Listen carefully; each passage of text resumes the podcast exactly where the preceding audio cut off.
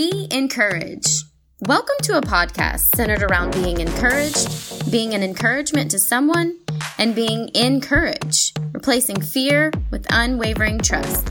I hope you are encouraged today by a message from Michelle Reynolds.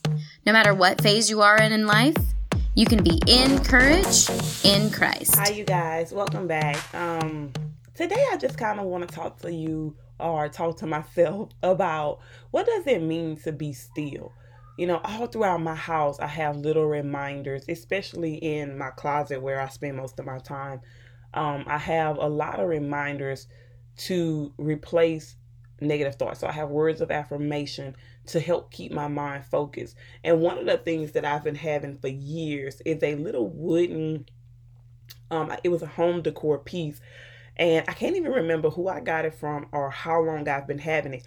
But it's so old that the wood has faded and the letters were so light that I went in with a marker and I retraced over the letters because it was a good reminder for me. And it says, be still.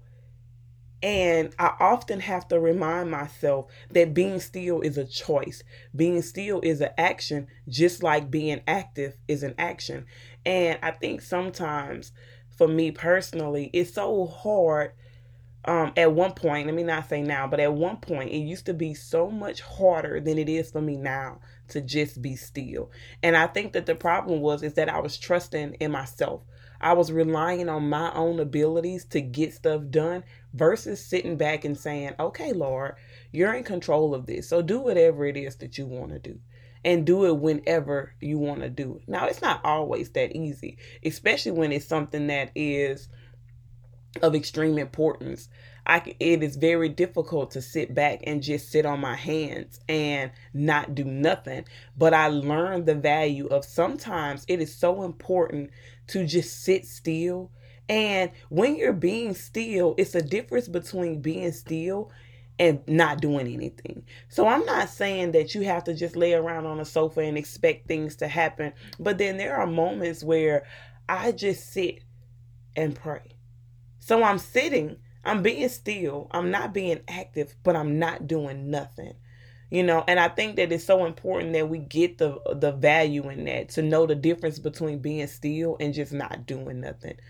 Right now in my life, there are some things happening and God is doing some things and he is growing me and I see it, you know, he's not making me, there are certain things that he is keeping me from seeing, and there are certain things that I just don't understand. And then there are things that he's revealing to me that I can't act on, that I can't move forward and do. But that's okay with me. Like, I'm okay because I see his word coming to pass. So even though I know that he's doing something, even though I don't know when he's going to do it or how he's doing it, I know that right now I'm in a season of just being still. And that's okay with me. And I think that we all need to learn the value of just being still and really just getting in his presence and saying, okay, Lord, you have me stopped. I can't move on this. I can't act on this. So what do you want me to do? Do you want me just to sit and be still and pray and talk to you and meditate on your word? You know, and we know those moments. We know the moments when we're supposed to be still. Everything within us, the Holy Spirit within us confirms to us that you should be doing absolutely nothing besides being still and in the presence of God. And I think that we're so used to getting stuff done and wanting things to happen because we know that they're supposed to be going the way we think it should go. And we tend to want to get ahead of God. There are several times throughout Scripture where God has given someone a promise. God has told them that he was going to do something through them and for them. And they believed that promise, but instead of just waiting for God's timing, when things seemed like it wasn't going to work out the way God promised, they got ahead of God's timing. They wanted to rush the process. And there were consequences after that. For example, Abraham and Sarai. God promised them that they would have their own son, that Abraham would have an heir. Well, it didn't happen when Sarai and Abraham thought that it should happen. So Sarai gave her husband to another woman. And then that woman conceived of a child. And then that child, and then Sarai's child that God actually provided for her after he promised that he would, ended up being enemies against each other. Their descendants end up being enemies against each other. So we can end up causing more harm than good when we rush and get ahead of God. So if God has you in a season where you can't do anything, even though you want to do something, you can't do it, it's obstacles, or even if you force it, be aware, be alert, because it's going to be consequences. It's better for you to sit back and wait and be obedient to God and follow his instructions versus us going and doing things our way and then causing more havoc than what we really were supposed to endure, causing more unrest and not having peace in our current situation because we rushed ahead of God. So, for example, back to Abraham and Sarai. Sarai gave her husband to this woman because she wanted a child. Well, when God eventually did bless her with the child, there was so much confusion and so much discomfort between her and Hagar, the woman that she forced on her husband, that she wasn't really able to enjoy the season that she was in because there was friction, there was confrontation. In a season where she was supposed to be waiting and having peace, she ended up dealing with frustration and confusion and insecurities and all these different things, when really and truly she wasn't supposed to endure that. She was just supposed to wait. She was just supposed to be still. And I think that it's important that I really emphasize that. Be still. If God is causing you to a season to where you can't do what you shouldn't be doing besides just trusting him and being in his presence, it's a purpose for that time. It's a purpose for that season. And I think that we all have to do a better job of really looking at what is the purpose of the season. What is God doing right now? And I'm so guilty of this myself too, but every day I'm talking to somebody, or every day I'm on social media, is, oh, 2020 is the worst year, 2020 is this, and I hate 2020, I'm ready to get back to normal. And I'm so guilty of saying the same exact thing. I'm definitely one of those people who say, I just can't wait to get back to some type of normalcy. And then each time I say it, or when I sit back and I think about it, I'm sitting there asking myself, what is it that God is doing in 2020? What is it that he is forcing us to wait on? What is it that he is forcing us to sit back and be still in doing? Because God, this did not catch God by surprise. 2020 did not bombard God with overwhelming emotions like it did us. It did not catch him by surprise again. It did not throw him off track like it did us. He intentionally was aware. He's all knowing. So I guess intentionally aware is not the best way to say that, but he is omniscient. Omnipotent. He is omniscient. Oh my goodness, y'all, I can barely speak this morning. But he is all knowing, okay? He is all seeing. He is all being. He is everything. He is I am. So this did not catch him by surprise. Why are we rushing his timing for 2020 to be over? Like, I see people put, I can't wait for 2020 to get here. I'm going to yell out Jumanji to get out this game. Oh, I can't wait for 2020 to be over. I'm going to stay up until midnight just to see the year end. Like, all this different stuff. Who's to say that when we go into 2021, it's not going to be worse than 2020? Who's to say that while we're in 2021, who's to say we're even going to make it to a 2021? And I'm not prophesying and saying that Jesus is coming back and the world is going to end. But my point is, we're all so wrapped up in getting out of 2020. We're all so wrapped up in making these plans for 2021. Like, everybody's planning their vacations that they missed for 2020. All of this good stuff. But nobody even knew that this would be our 2020. So how do we know that our 2021 is going to be different? You know, so these are moments where you just be still. Just be still. Like, stop trying to figure out what God is doing and trust him. Because everybody right now has so much unrest, so much lack of peace, and so much worry and concern. And God is saying that be still. Be okay with just being still. But we can't be still if we don't trust him. Be still and know that I am the Lord. You can't just be still and think that you're going to have that presence of God or that peace of God if you're not intentionally seeking it.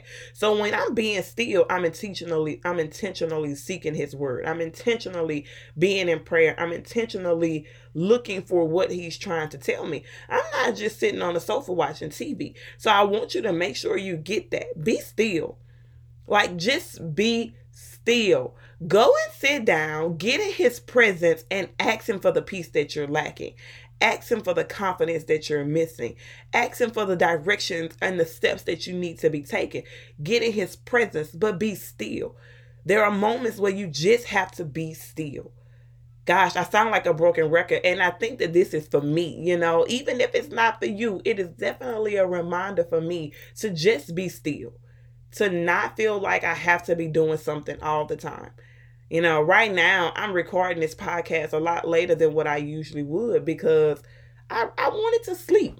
Every morning I get up at 3:45, and I'm okay with that because it really gives me that. I choose to do that because it gives me that intimate time with God before my kids wake up, before I'm doing anything. So I love getting up early in the morning. But then sometimes God has to show me, Michelle, you need to rest. You need to take a day and sleep, or you need to take a day and just be still. So when the more we get in his presence, the more we spend time with him, the more he reveals to us and show us when to sleep late, when to get up early, when to be still, and when to act. But you have to know God. You have to get in his presence in order to get that instruction and that wisdom. Because if not, again, we're going to be making decisions and making choices apart from what he actually wants. And then we're going to have to deal with the consequences of that. So I know that I've been talking for a good bit and I haven't really gotten to the scripture other than describing to you about Abraham and Sarai. I want to read with you some scripture that I just pulled up. I went to the Bible app on my phone and I just pulled up be still. I typed in be still and several verses came up and I put it in the New International Version. And the first one is Exodus 14:14. The Lord will fight for you. You need only to be still. For that to be the first verse to come up really confirmed for me that this battle is not mine. I don't have to go out and fight these giants. I don't have to go out and attack every problem that comes up against me. I just need to only be still and the Lord is fighting for me. I don't have to use all my energy to fix this situation or to change this problem or attack this issue because the Lord is already doing that. There's a scripture that says, where is it, Michelle? Oh, goodness. I'm trying to think of where the scripture is found, but there's a scripture that says, that's so sad. That's crazy. The fact that it popped up in my head and went away. Okay, anyway, I'm going to keep going and then hopefully I can remember what I was talking about. But anyway, back in the scripture, it says in Zechariah 2:13, be still before the Lord, all mankind, because he has roused himself from his holy dwelling. Psalms 46:10. This is the one that I have in my closet. He says, be still and know that I am God. I will be exalted among the nations. I will be exalted in the earth. So when God is having us be still and he's working things out on our accord, it's for his glory. It's for people to sit back and see him working on in us, through us. And then he'll be glorified as a result of that because people can see that, man, God is really doing a work in that person's life. And then he's glorified. He's exalted because of that. We're not supposed to be wanting the glory and seeking that exaltation. We're supposed to be reflecting that light back onto God.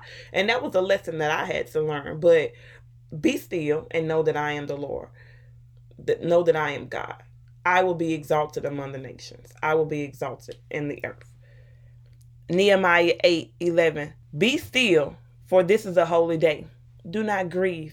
Alas, sword of the Lord, how long till you rest? Return to your sheaf, cease and be still. Psalms 37:7. Be still before the Lord and wait patiently for him. Do not fret when people succeed in their ways, when they carry out their wicked schemes. Y'all, I can go on and on. Mark 4:39, he got up, rebuked the wind, and said to the waves, "Quiet, be still." Then the wind died down, and it was completely calm.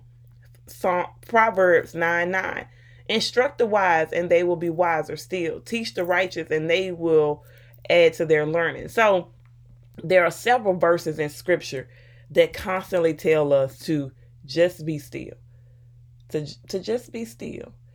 And if you are a Christian, if you are a believer in Jesus Christ, one of the biggest things that I have learned is that if you are going to say that you're a Christian and a follower of Christ, you actually have to put into practice his word.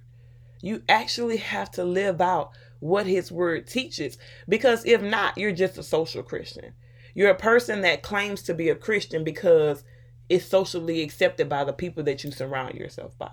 Or you're a Christian because that's what you were instructed to do as a youth. That's all you know. That's your environment. That's how you grew up. But to really be a follower of Christ, to really be a believer in Jesus Christ, not in what he did on the cross, but to believe in him means to obey his word, to put into practice what he teaches. Faith is action. So if your faith is in Jesus Christ, then your actions should be what Jesus Christ teaches. To be a Christian, to be a disciple, is to be a student of Jesus Christ, to learn from him. It means to follow him, to follow his lead, and to trust him. It means to be an apprentice, to allow him to teach you what to do, and then for you to go out and do that thing. So I really want us to sit back and think about that. You know, be still, because his word tells us to be still. There's a time to act, and then there's a time to be still. Y'all, I still haven't been able to figure out what it was that I was about to tell you. It kind of slipped my mind, but I guess it wasn't meant for me to say it at this time. I'm going to go ahead and close us in prayer, y'all. That's all I have for us today, and I hope that you receive something from this. Okay, let's pray. Father God, thank you so much. Thank you for just being the God that you are, Father God. Thank you for loving us, and thank you for giving us the gift of grace and the gift of salvation. Help us to show you gratitude as a result of receiving that gift that you've given to us, Father God. Help us to not feel like we have to work at perfection, or help us to not feel like we have to work at even getting salvation from you, Father God. Help us to see that you are fighting on our behalf, and you are already going before us, Father God. You are already paving the way for us, and I thank you for that, God. I thank you that you have already done what it is that you said that you were going to do. And I thank you that we just have to be obedient and follow and wait for your timing, Father God. Lord, I just thank you again for being who you are. In Jesus' name I pray. Amen. All right. So before I end, I just realized what I wanted to say. In Ephesians chapter 2, verse 10, it says that God has already created good works for us in advance, meaning that God has already done what it is that he wants to do in our life. We just have to be obedient and follow his instructions and walk the path that he has already laid out before us. So when there are times where we just have to be still, it's because God is still going ahead of us and working things out. So that way we just need to walk in obedience. So I just wanted to share that with you. It came back to my mind in prayer. But y'all have a good day. Love you. Thanks for listening. We hope this message encourages you today. Please share and come back next week for another episode of Be Encouraged.